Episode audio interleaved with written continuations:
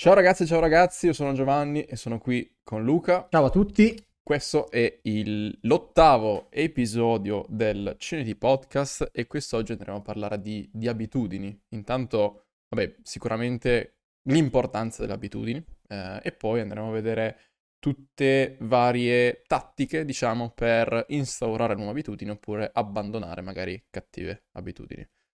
Esatto, è un podcast che si collega benissimo con quello precedente, Esatto. quindi eh, ogni volta aggiungiamo un piccolo tassello e qua scendiamo più nel dettaglio. Nel podcast precedente abbiamo parlato delle power routine, quindi di come crearsi una routine, ma quali sono i tasselli delle routine? Sono le abitudini e quindi in questo andremo proprio ad analizzare più a fondo la caratteristica delle abitudini.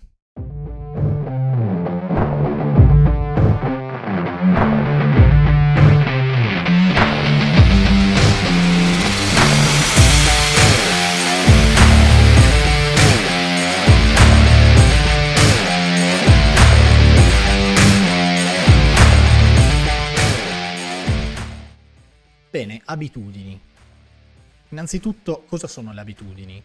Eh, sicuramente si inseriscono nel, nel più ampio discorso dei comportamenti. Quindi comportamento, abitudini, poi se vogliamo allargarci leggermente, eh, identità. Certo. Lo andiamo assolutamente a collegare a, a questi fattori. Eh, il fatto è che le abitudini eh, sono il, il più piccolo step su cui possiamo ragionare, nel senso che probabilmente l'i- l'identità è l'ultimo, è il più omnicomprensivo, in mezzo abbiamo i comportamenti e le abitudini sono i piccoli mattoncini che vanno a eh, comporre tutto questo quadro generale. Esatto. Da cui Atomic Habits, Deriva proprio il titolo. ovvero eh, il libro dal quale appunto prendiamo spunto interamente per questo, per questo podcast. Sono i piccoli tasselli e come sappiamo eh, ogni grande viaggio inizia con un piccolo passo, Mhm. anche il viaggio di creazione della nostra identità, della nostra crescita personale, eh, deve solo partire eh, dalle abitudini, Certo. sia nella sua accezione positiva che nella accezione negativa, perché ovviamente come eh, ci possiamo plasmare, ci plasmiamo sia in modo positivo che in modo negativo. Sappiamo che queste abitudini, o meglio, lo, lo dovremmo sapere, eh, hanno un potere esagerato, Sì.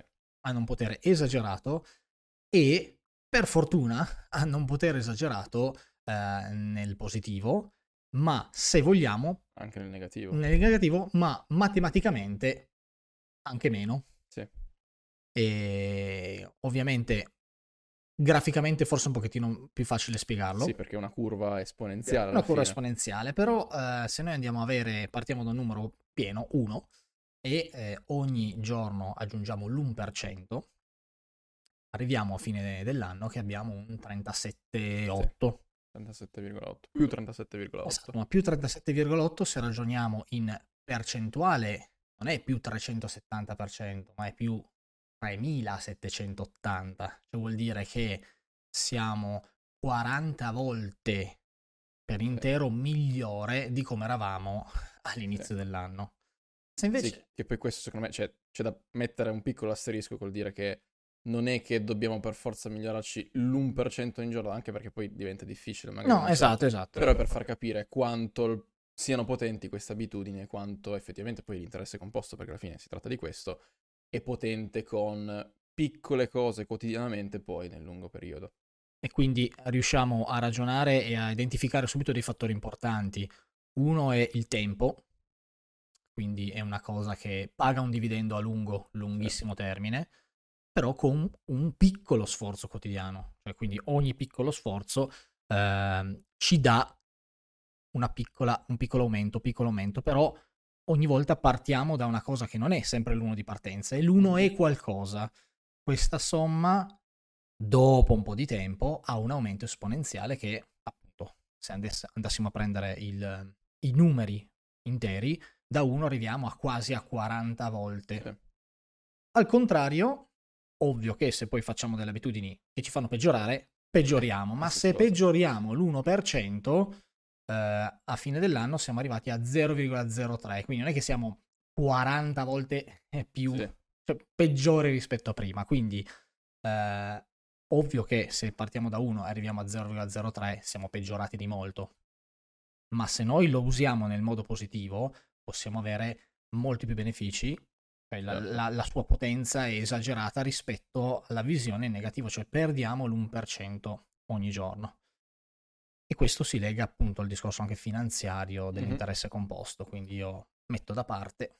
Sì, secondo me c'è un po' la misconception del fatto che enormi successi siano derivati da enormi azioni, cioè che, nel senso che sia un qualcosa di gigantesco che tu debba fare per ottenere quel chissà che cosa, mentre invece il potere resta proprio nell'abitudine, cioè in cosa fai quotidianamente di piccolo, di microscopico, che però poi appunto con l'interesse composto ti porta ad un certo periodo a tantissimo capitale, ma come vediamo i più grandi investitori del, del tempo della storia non sono Warren partiti Buffett. con, esatto, con chissà quanto, però con il tempo, con l'interesse composto, sono riusciti a- ad accumulare dei capitali che sono giganteschi.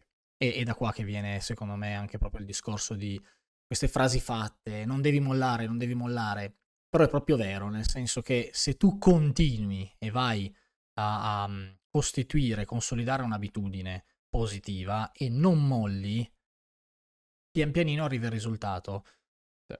Nel lavoro, nella vita privata, lo vediamo tantissimo nell'allenamento, perché probabilmente l'allenamento, la salute, i risultati di performance, la composizione corporea hanno tantissimo di questo ambito, perché noi abbiamo delle azioni piccole, piccole tra virgolette, però in una settimana abbiamo visto quante ore ci sono, Sì. due, tre, quattro allenamenti sono comunque una piccolissima parte in cui ci impegniamo verso un obiettivo, poi però noi non vediamo immediatamente il risultato.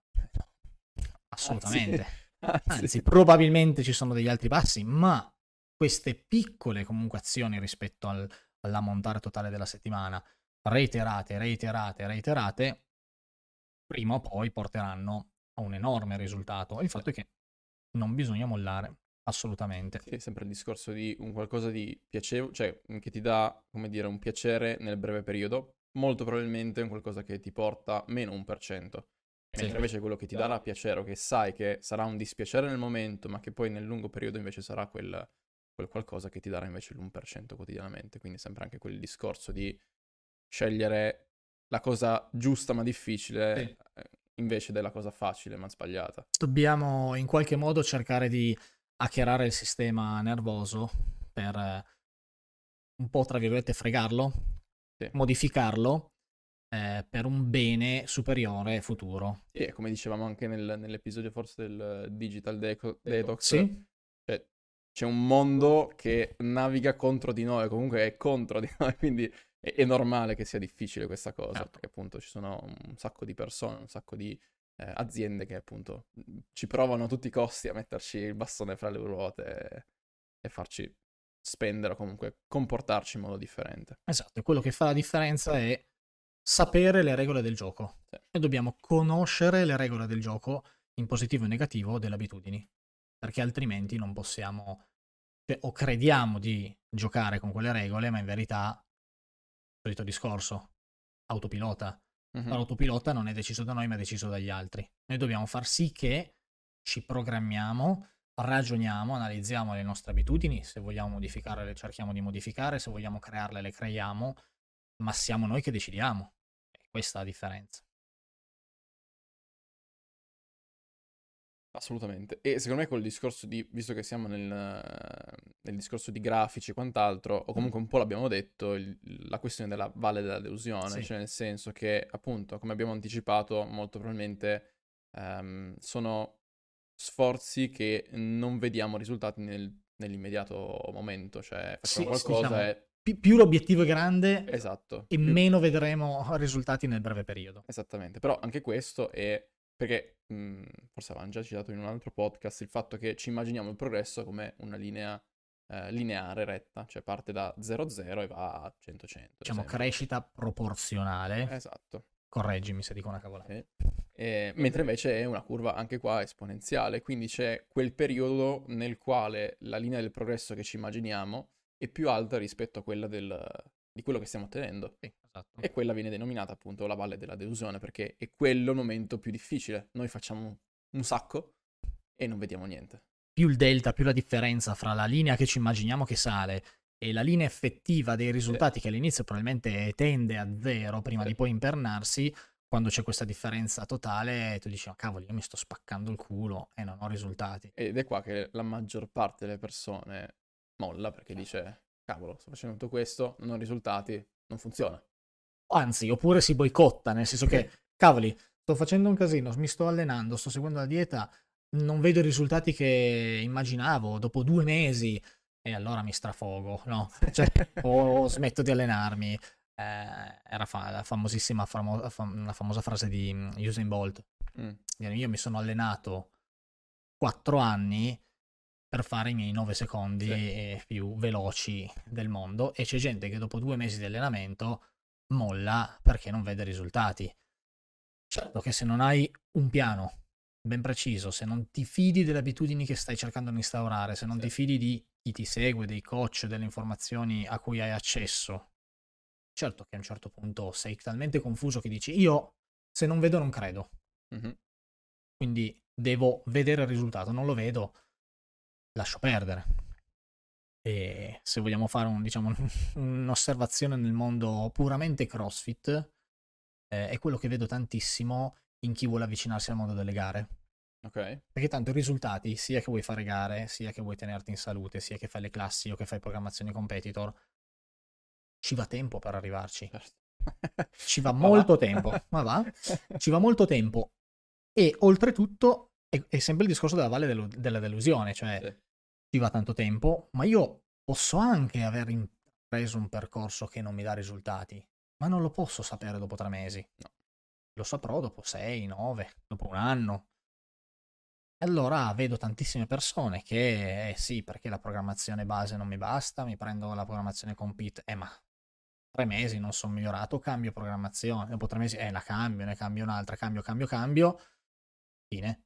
Cioè, non, non sei neanche riuscito a vedere se quella programmazione funzionava o meno. Com'era la frase sul eh, non ci sono programmazioni che non funzionano, ma... Eh, non me- non me ah, corso FIPE, Donato Formicola, il professor Formicola, che disse non ci sono programmazioni che non funzionano, ma solamente atleti che non si allenano. Beh, certo che l'allenamento ha bisogno del... i risultati derivanti dall'allenamento hanno bisogno di tutto il loro tempo. E quindi la valle della delusione è il momento in cui uno lascia perdere e se vuole boicottarsi cosa fa?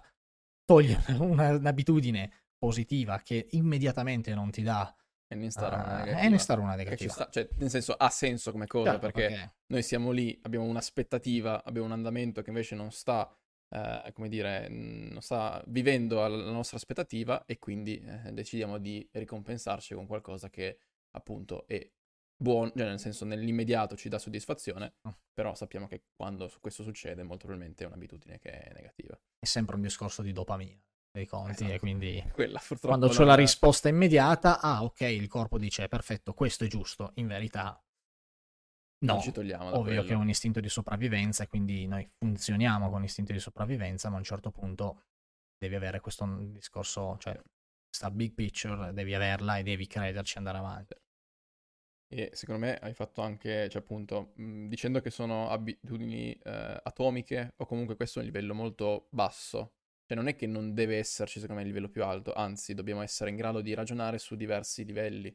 Nel senso dobbiamo essere in grado di ragionare a un livello più alto, di capire qual è il mio obiettivo e poi ragionare su livelli più bassi e dire ok, come raggiungo quell'obiettivo, quali abitudini devo instaurare per avvicinarmi a quello e quindi poi lavorare su quello più sotto non è un, eh, un'unica cosa. Ovviamente ci sono livelli di astrazione, anche se vogliamo, differenti. È un puzzle, bisogna scendere nel dettaglio. L'altra cosa molto importante è, per quanto riguarda, diciamo, la concezione, poi dopo andremo più nel pratico a vedere proprio le leggi che eh, gravitano intorno alle abitudini, Mhm. e, e quello che avevo accennato prima dell'identità. Sì. Quindi instaurare un'abitudine perché io voglio instaurare quell'abitudine fino a se stessa, cioè non durerà mai. No.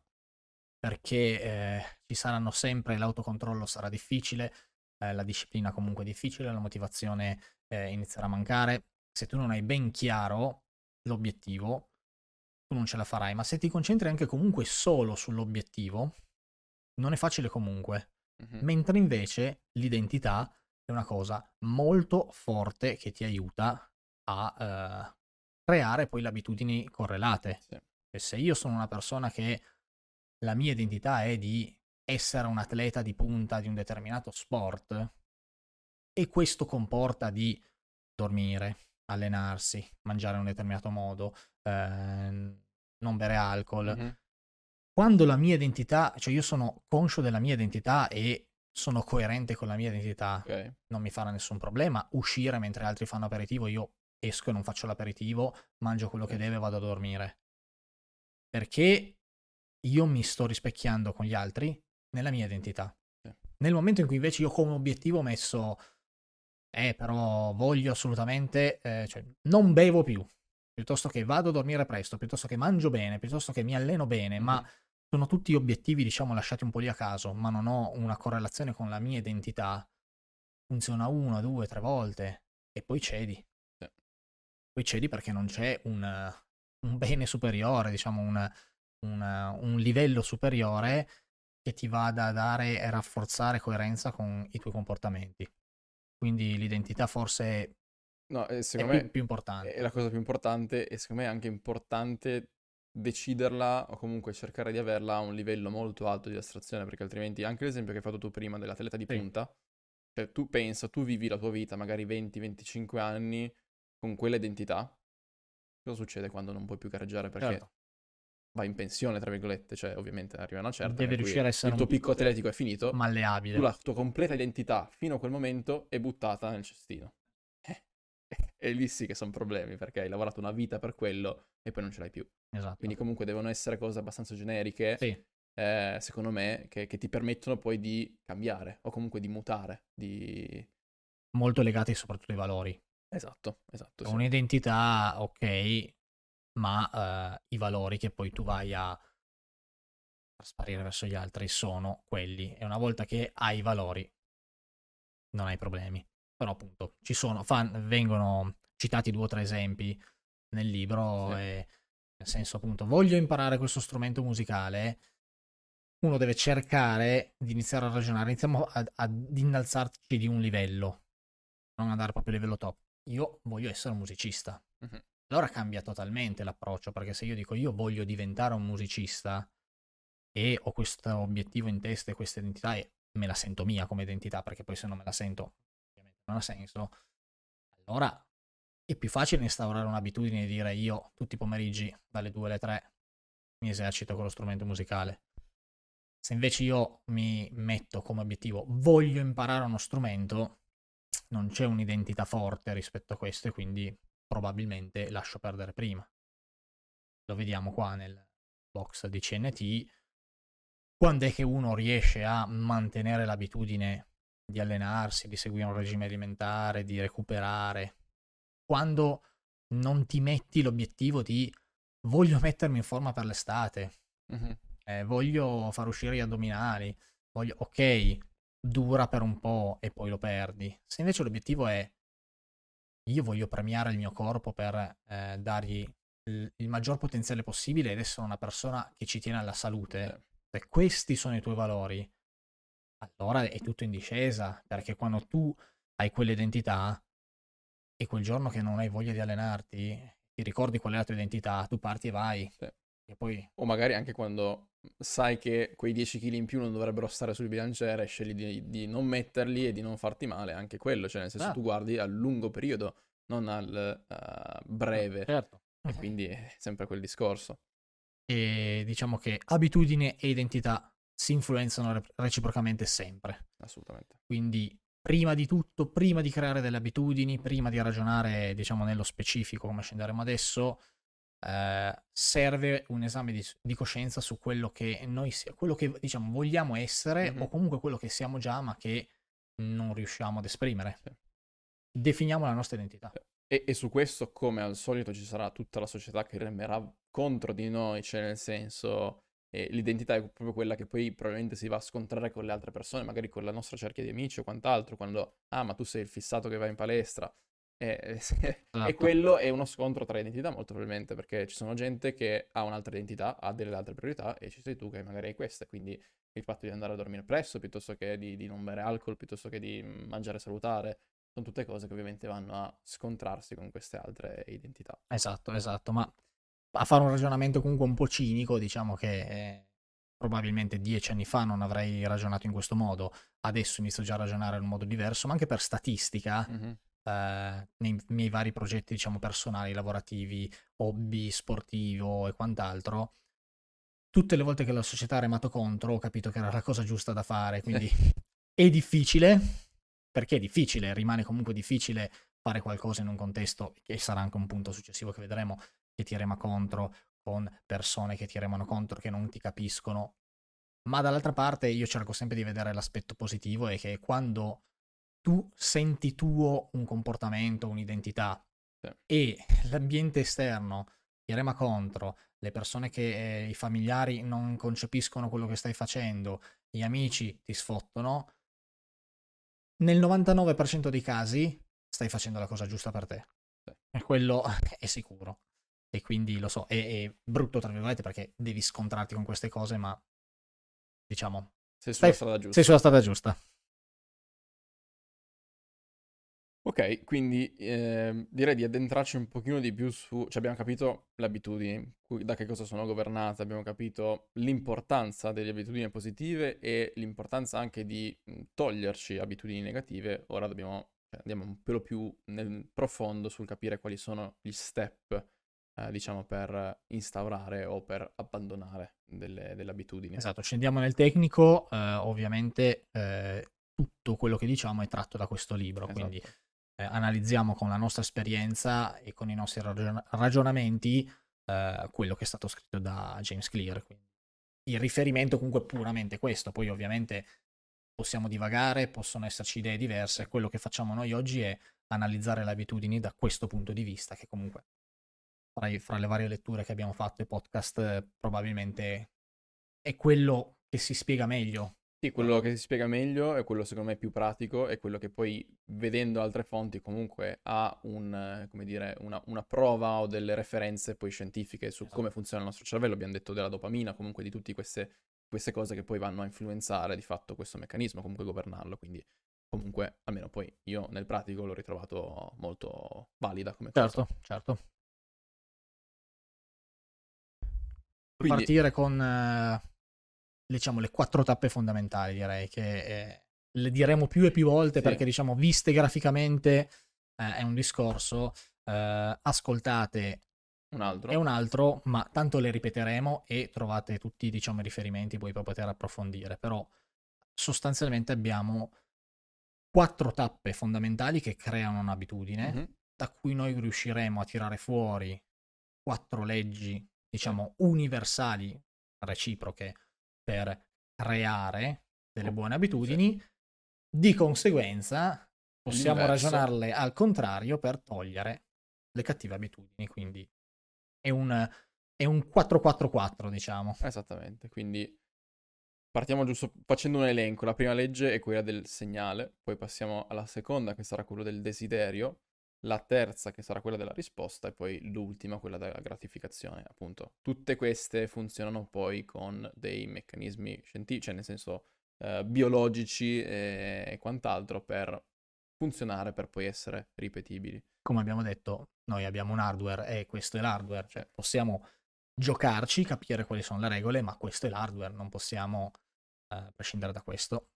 Segnale desiderio, risposta gratificazione se vogliamo ancora raggrupparle, abbiamo una prima fase, segnale e desiderio, che sono dettate dal problema, se mm-hmm. vogliamo, e poi abbiamo risposta gratificazione, che sono quelle della soluzione. Quindi è sempre comunque un ciclo di problema, problema, soluzione, soluzione.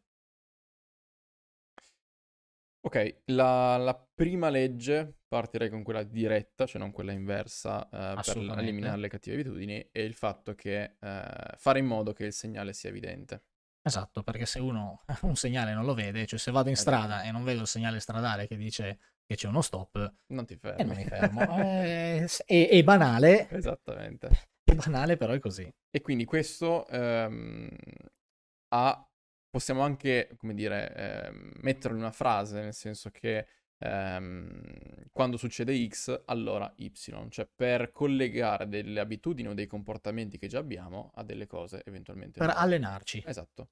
Prima di questo forse può aver senso, comunque può essere utile eh, fare in una giornata tipo una lista di tutte le abitudini che noi abbiamo quotidianamente. E questo lo ritrovo in tantissime Sì. cose, perché l'abbiamo parlato nella Power Routine. E ne abbiamo parlato all'inizio, la famosa frase, senza dati sono tutti atti di fede. E come faccio a migliorare, implementare, ragionare su delle abitudini se non so quali sono le mie abitudini?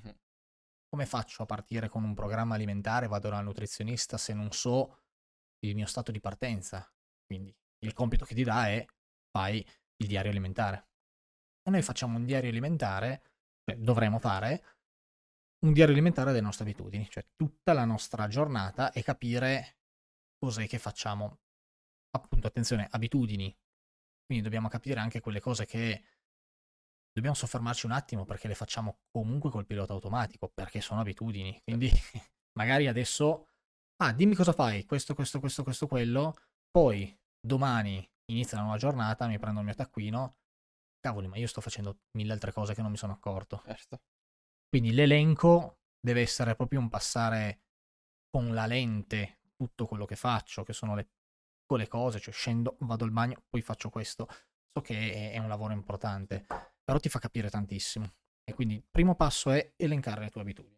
E poi questo ovviamente ti permette di avere un- uno schema dal quale puoi appunto partire con queste nuove eh, regole, cioè nel senso quando faccio X allora Y, ad esempio, non lo so, mi lavo i denti, quando mi lavo i denti, dopo essermi lavato i denti, ehm, faccio 5 minuti di stretching, non lo so, un qualcosa del genere.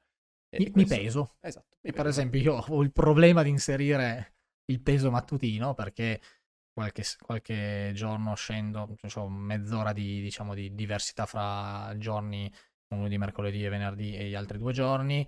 eh, qualche giorno vado al bagno sopra, qualche giorno vado al bagno sotto e, e quindi faticavo. Allora ho dovuto dire: bene, io vado in bagno, eh, mi sciacquo la faccia e mi peso. Mhm. Quindi avevo collegato proprio il fatto di dire una volta che mi sono sciacquato la faccia, mi giro e dietro c'ho la bilancia, mi peso. Sì. Allora, pian pianino l'ho instaurato in questo modo. Sì. E quindi tu devi avere questo elenco di abitudini e ti fai questa frase, cioè quando succede X faccio Sì. Y. E ovviamente possiamo anche poi, cioè, mh, ne parleremo sicuramente tra pochissimo del discorso dell'ambiente, ma mi immagino che, ok, io oggi con tutte le buone intenzioni del mondo dico, ok, domani mattina dopo che mi sono lavato i denti mi peso. Buona fortuna, nel senso che domani mattina ti lavi i denti, poi ciao, grazie. Ti serve comunque il segnale, eh, ti Ti serve, serve il segnale, ti quindi serve magari segnale. può anche essere banalmente un post-it sullo specchio, pesati, cioè un qualcosa del genere che però ti ricorda ed è importante specialmente le prime volte perché non ti ricorderai di queste regole che ti sei fissato, però è importante comunque l'importanza dell'ambiente è proprio questa, cioè creare un eh, ambiente che ti porta eh, a fare queste cose in maniera quasi automatica, Devi, diciamo. avere, devi mettere in evidenza questi segnali. Esatto. Eh, e per me, eh, adesso mi viene da ridere perché effettivamente io ho fatto una cosa del genere perché mi sciacquavo la faccia e poi dovevo asciugarmi. Ok, E dietro di me c'è il termoarredo e a terra c'è la bilancia. Mhm. Allora io ho messo l'asciugamano non di fianco al lavandino, ma sul termoarredo. Quindi io mi sciacquo, cerco l'asciugamano, mi giro, ah no, è qua. Quando mi sono girato, per andare dal termoarredo devo fare 22 centimetri, ma c'è la bilancia in mezzo, quindi Sì. mi asciugo e mi peso. Sì. Allora poi pian pianino, adesso non ho più bisogno di questo, però in, quel- in quella fascia mattutina presto in cui sto cercando di capire se sono sveglio o no, quello è un segnale che, che mi ha aiutato tantissimo. O, oppure, questo forse è uno dei buoni motivi per il quale possiamo utilizzare la tecnologia, nel senso che eh, ci sono un sacco di strumenti per i quali abbiamo detto di togliere tutte le notifiche, ma ci sono ovviamente le notifiche buone. Usiamole. che- esatto, usiamole. E ci sono applicazioni nelle quali, ehm, ad esempio, eh, Shortcut mi pare che si chiami su- sull'iPhone, che ti permettono di creare ehm, dei diagrammi di flusso, cioè nel Sì. senso a quest'ora succede questo, piuttosto che fammi questa domanda e in base alla risposta poi puoi creare delle, eh, dei diagrammi o quant'altro, piuttosto che sulla, lo- sulla location, cioè quando arrivo a casa fai questo. Eh, e quindi questo può essere molto potente, ad esempio quando arrivo la sera a casa, non so, mi viene notifica di, mm, dar da mangiare al cane. Ovviamente spero che non vi dimentichiate di farlo, però... Ma... però potrebbe essere un qualcosa eh, a nostro vantaggio, che appunto possiamo anche sfruttare questi eh, dispositivi, comunque questo digitale che abbiamo e che dobbiamo farlo nostro. Assolutamente. Eh, se volessimo condensare quello che puoi fare, diciamo, sulla prima legge, e quindi fare un elenco di tutte le abitudini. Mm-hmm. Una cosa che non abbiamo detto è, eventualmente, certo, noi dobbiamo... Adesso abbiamo dato per scontato che tutte le nostre, le nostre abitudini ad oggi siano positive, No, anzi, in verità ne abbiamo neutre giusto. e probabilmente ne abbiamo, esatto. ne abbiamo tante negative. Sì. Quindi una volta che abbiamo fatto tutto l'elenco, diamogli un voto più o meno uguale, sì. o spunta verde X, perché così già capiamo quelle che sono da togliere. Poi mm. capiremo come toglierle, sì. capiamo quelle che vanno bene, sono da mantenere e capiamo anche quelle che, vo- che mancano e che vogliamo aggiungere. Allora ci facciamo il nostro progetto di abitudini. Una volta che l'abbiamo fatto, ragioniamo in questo modo, quindi quando succede X, io faccio Y.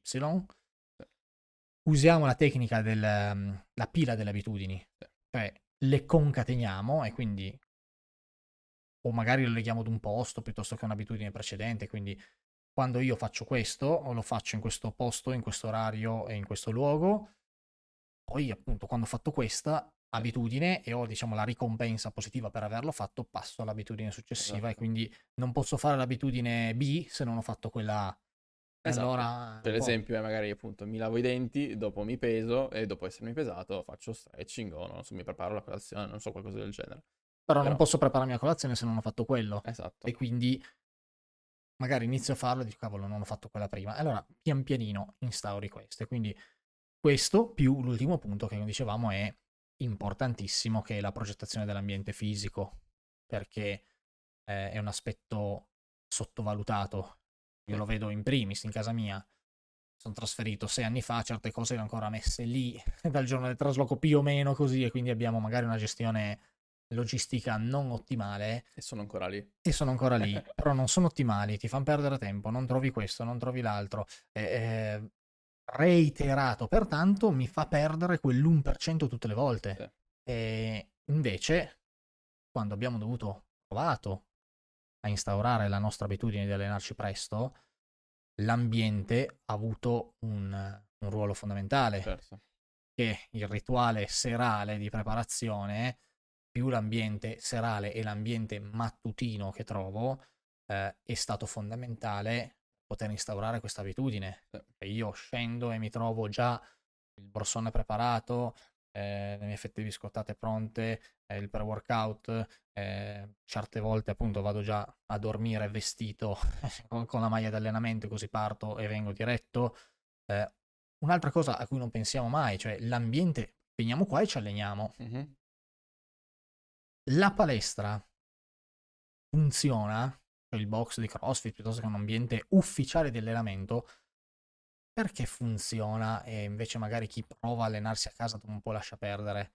Proprio perché c'è questa connessione sì. neurale, perché poi se io devo fare quat o panca e sono attrezzato sia a casa che qua, il, il mio corpo è lo stesso, lo certo. posso fare. Però c'è una connessione mentale diversa, e quando tu sei qua sai che colleghi direttamente e dire io qua mi alleno. E forse lo diceva anche nel libro il discorso di avere cioè identificare per ogni spazio un obiettivo, comunque un qualcosa che si fa in quello spazio. Cioè, nel senso, se io so che, non so, sul divano lo uso per rilassarmi, per guardare la televisione, qualcosa del genere, sarà molto più difficile per me mettermi a leggere sul divano perché so o comunque il mio cervello è già collegato che se io sono lì sopra è perché guardo la televisione. Certo. E quindi se provo a leggere un libro lì trovi attrito. E trovi molto attrito, mentre invece magari non so, una poltrona piuttosto che un'altra sedia, un altro ambiente, sia qualsiasi cosa, eh, ti porta comunque ti, ti spinge, è molto più semplice poi creare questa nuova connessione. Quindi identificare per ogni spazio, luogo, che appunto non deve essere forse una stanza, no, può essere no. anche una sedia. Esatto, un... può essere un angolo. Eh, certo. Esatto, eh, un, una cosa che andiamo a fare in quel... è solamente lì. Mi viene una riflessione importante su quello che è successo con il Covid. Mm-hmm. Cioè, Covid uguale per le attività che appunto erano possibilitate, smart working. Sì. Bello, bellissimo, fighissimo, perché lavoro da casa, eh.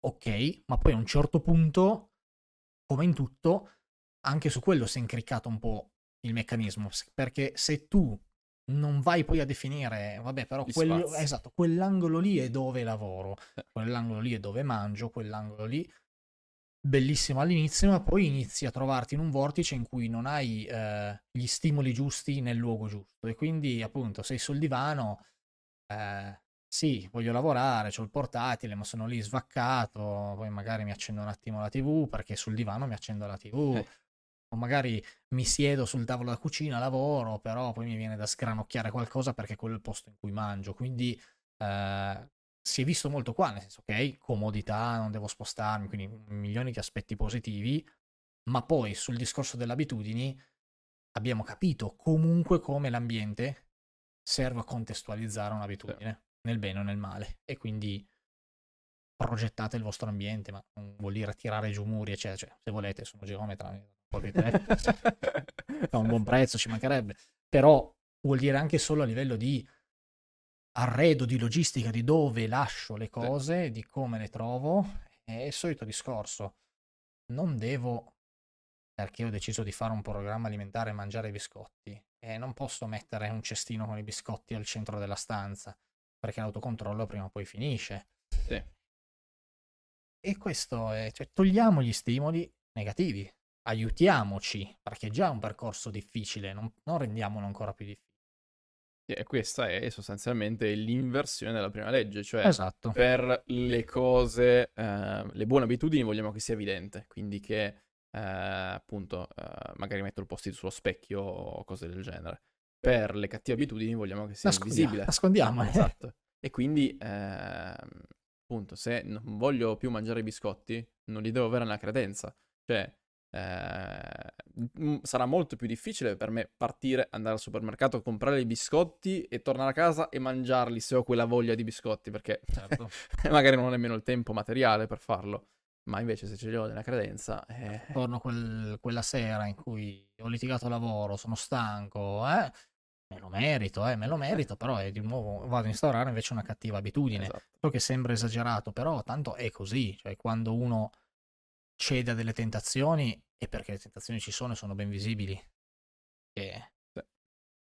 Poi ognuno, ognuno, può decidere il proprio livello di eh, nascondo queste tentazioni, perché ho i biscotti messi lì, li nascondo in un posto, li tengo per eventuali amici che vengono, va bene, ma cerco di non andarci. Eh, tipo per il mio livello più alto potrebbe essere, tanto faccio la spesa online, mm-hmm poi me la vado a ritirare, quindi non li vedo neanche i biscotti, perché se sono a casa nella mia tranquillità non li scelgo e quindi non li compro neanche. Ognuno decide il suo livello bruto, però comunque è se la legge 1 positiva è fa che sia, eh, diciamo, visibile, la legge per togliere un'abitudine fa che sia invisibile. Digital detox, l'abbiamo detto. C'hai Instagram sempre lì non dico di disinstallarlo, ma prova già solo a togliere l'icona dal... che potrebbe sì. anche dalla eh. schermata principale o le togli, guarda, togli, o... togli, le notifiche e l'icona dalla, dalla, schermata principale che tu devi, devi, già fare due o tre schermate per cercarlo. Metti magari quelle app che ti fanno un pop-up dicendo sei sicuro che vuoi dedicare il tuo tempo qua e tu hai tolto già il 90% delle volte che ci vai senza motivo. Sì. Eh, sono tante cose che abbiamo detto anche nei podcast precedenti che qua trovano l'applicazione pratica. E questa è la prima legge. La prima legge, quindi appunto, come abbiamo detto, evidente se è una buona abitudine e invisibile se è una cattiva, comunque sempre collegato al discorso dell'ambiente. E ricordiamo che è legata al segnale, cioè prima legge uguale al discorso del segnale. Assolutamente. Dunque, ovviamente sappiamo che ci sono altri tre step um, ti invitiamo come al solito, vabbè, eh, in primis abbiamo visto che il libro dal quale ci prendiamo spunto è questo di James Krill, eh, Clear, piccole abitudini per grandi cambiamenti. Eh, trovate, Titolo in inglese? Eh, Atomic Habits. eh, cioè che cazzo. Trovate... Parli sempre in inglese. eh, parlo sempre in inglese. Trovate il link in descrizione eh, per acquistarlo su Amazon ed è un link affiliato, quindi se decidete di acquistarlo contribuite anche un pochino eh, al successo, tra virgolette, di questo podcast. Sempre in descrizione trovate anche un link eventualmente per eventuali donazioni se volete farlo per supportarci. Eh, come al solito vi ringraziamo per l'ascolto e vi aspettiamo alla seconda parte. Ciao a tutti.